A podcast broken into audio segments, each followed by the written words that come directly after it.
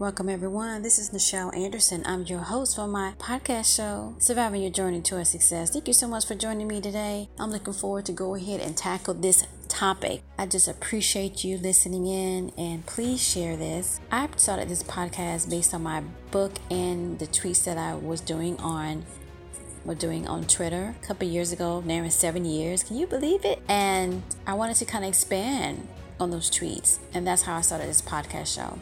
And the title of it was my book, Surviving Your Journey Towards Success. It is available. Go ahead and purchase that and share it. And if you love it, go ahead and leave a review. You need to get up on that. And I really appreciate you if you do. So today, we are going to focus on why companies don't really appreciate their employees. Yes, we're going in that today because I know a lot of people scratching their head and want to know why. But before I get started at my podcast show, I like to go ahead and say a prayer right quick. And that's what I have been doing these past, what, seven years, y'all? I'm still doing it. So Welcome, my survivors of the journey, to my podcast that aims to inspire and motivate you. And I'm going to do a side note. You know why? Because you deserve it.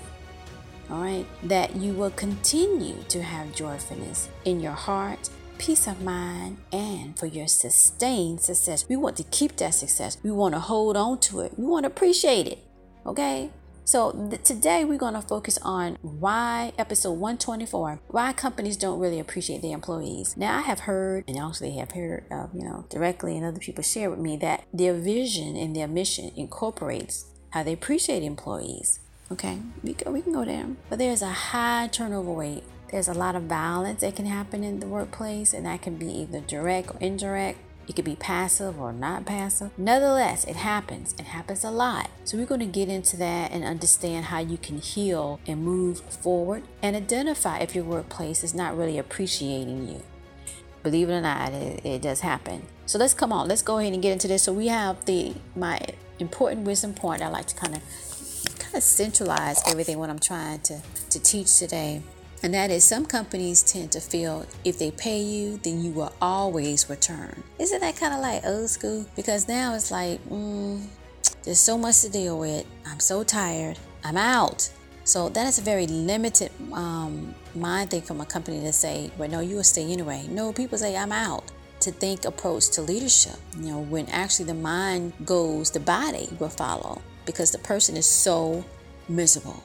Okay, so they don't care if it's a career change, they don't care. They just want to get out. Mental peace always rules. That's why when you say a high turnover, that basically means that even though the company is doing this and that, they're not feeling appreciated. A whole bunch of people leaving. That's a huge flag. You don't continue like business as usual. I don't see nothing here. I don't see nothing here. You know, like you're on a Titanic and everybody's like, you know, let's play some music. Nobody don't hear that's breaking over there. Nobody don't hear that. Really? Okay, let's get into this. Here are the top three things why companies don't really appreciate their employees. Number one, the leadership. Okay, can we go there? We're going to get right up into it. The root. The leadership is more focused on the numbers rather than the people that give them those revenue K totals, right? As well as the brand equity that encourages customers to support the brand. And that's huge. Numbers, yes, is everything, but so is how many people is expressing, I'm not happy up in here. I'm not happy. I don't like this. I need this. I need this to be able to feel I am appreciative. Why we can't get this done? Why is always a roadblock? You see what I'm saying? So leadership has to focus on more so of this approach. And here we go. Mind you, if you sign up to my Substack newsletter and my access to be a prime member, you get all these goodies. I break it all down for you. But here I go, going to share this on my public podcast here, and that is leadership has to take a look of how this really impacting their employees. That's the asset. And what can they do? And surveys are great, feedback is great, but sometimes you just have to do old school. You know, I'm gonna go ahead and take y'all out to lunch, or better yet, let's just have an hour. We're just having a meetup and we're talking about some of the roadblocks and to be honest of what you're willing to change. If you don't, that kind of set the seed going further, and that's why people leave. When a company has a high turnover, it's a huge red flag, as I said before, and if they don't fix it, it continues. And I don't care what the company said, you know, uh, big, small, medium, it takes a long time to hire someone, particularly now, and sustain them in that job. Okay, so you got the bottom just falling out is very difficult and very expensive. So then we move to number two of the top things why companies don't really appreciate their employees. I'm gonna go there, y'all. I'm gonna go there. Middle management. Come on. They don't have the real power. They basically taking the directive or um, leadership cues of what needs to be everything. They're just managing the resources. Resources can be AKA workers, but also it can be other things, other tools, you know, stuff like that, processes. But it's really from the decision from the senior leadership. And also, let me jump on the senior leadership, where I guess it's, I really did on number one. Do not give all of your power to middle management. You don't do it. Um, you have to have some type of accountability and a measure in place, like an auditor, to make sure what you're saying for them to follow. To me, middle management is basically following the directive and the order of the senior leadership. Now, they can make decisions. Okay, you need to move this over to the left. You need to move this over to the right. You need to come on back up a little bit. That's middle management to me right? Not to the point that they're taking that authority. And you know what? Since I'm kind of like jealous of you, um, I'm gonna hold you back and I'll put you in training. You know, it's oh maybe because you know I just think that um you might be over there, even though the senior leadership feel like you should be over here. I'm not gonna do that. AKA side note, y'all, y'all can get all this comedy on my Substack Premium membership members. Sign up, help a sister, okay? back to this middle management, not to say they can't lead or whatever, but to me, they basically managing the resources based on the directive above. But for the most part, they take that power and they run with it. And if it's no accountability, do you have good workers coming on the platform and you have very either corrupt or management that is not really adequate to lead? It's basically to me an up level from a team lead or what have you. So you want to be able to make sure that your middle management, you know, are understanding the basic empathetic perspective of employees. Because they really, for the most part, wants to move up. They don't really give a damn. They don't really care, right? And some do, most don't. And so you have to be able to put in place that you are evaluating that and monitoring it. They're following the directive and talking. That's what number one comes in. You're actually going to talk to the employees. Not, you know, go and give me a survey and I'm going to look at this, at the numbers. And maybe you really honest going to do that. But it's not the same thing where you're actually having a meeting and you either looking at them or what have you, or you're having a conversation and they're talking about things that are hindrance to them. And you make an effort to listen and go to your middle management and say, get it done. And they're actually doing it.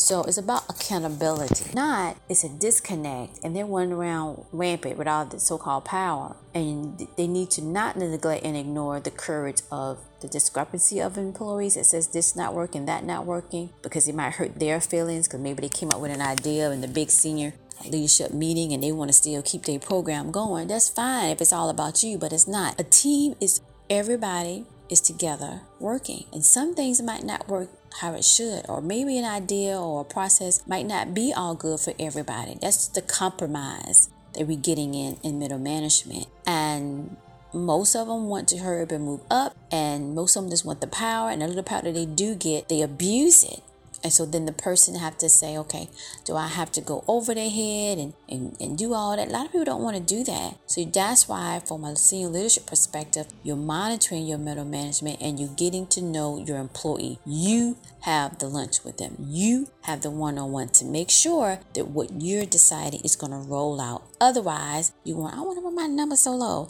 I wonder why so many people are rolling out. I want you know, that's why you got to kind of peel off all those those um, layers to figure out where's the issue. And usually it is in middle management. So number three, let's move to that. Companies that are prideful boast for the worst, as they would never see their failures, thus take advantage of what the employees are saying is the issue. So working conditions are hugely unbalanced between personal and workplace. These places tend to think we hiring over and over and over and over will suffice and high turnover don't really mean nothing, right? But actually it do. When it's a high turnover, it is so bad. It's it's just really pathetic in that sense because you cannot sustain the workflow because you don't have enough experienced people. It takes a while to train someone. Okay, particularly now with some of the places where you got to know 20 or 30 doggone things. That's one role. So you want to avoid that and do that. You got to do the work. You got to make the time. Like, come on, let's let me go ahead and talk to you. Whatever they say, really be honest. Can you get this done? Can you make sure that it's going to get done? You see? So you want to be able to avoid that, right? You don't want to be in a pathetic type uh, position, right? You want to be able to be a way that the cycle of toxicity and high stress is not within your company. So your task to dust to die today is that you want to access your resources and leave for the betterment of your health as a way to understand that if the company continue to show that you're not appreciative, giving your time, giving you the mic, as I like to say, and listening to that and implementing that, and it just keep going on and on, this is a slow way to tear off your worth, right? It's so element that affects your whole being, and you lose in the end. So you want to be able to kind of make a notation of what they are doing for you and what they're not your motivational takeaway. That was just one thing for your task to dust to dawn to get you working on something. But your motivational takeaway before I wrap up is just leave. when they do things in the sense that you basically presenting to them, this is not working, da da da. It's very restrictive. They're busy worrying about, oh, I saw you about one minute this, and oh, I heard that you um didn't get this. All of that craziness is not appreciate that you're showing up every day. You're doing the best you can. You're working with the customers, and sometimes as hard as I don't know what. You you're doing all that, and you can't even hear I thank you. You know what? Don't worry about it. You know what? Go ahead and take an extra part of your lunch. You know, you gotta be positive to people.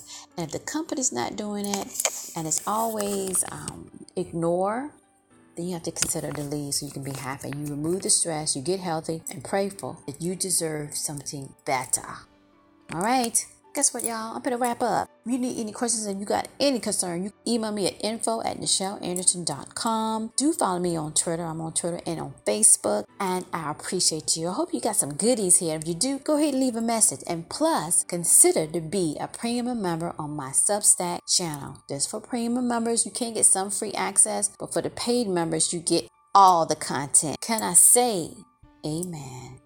All right.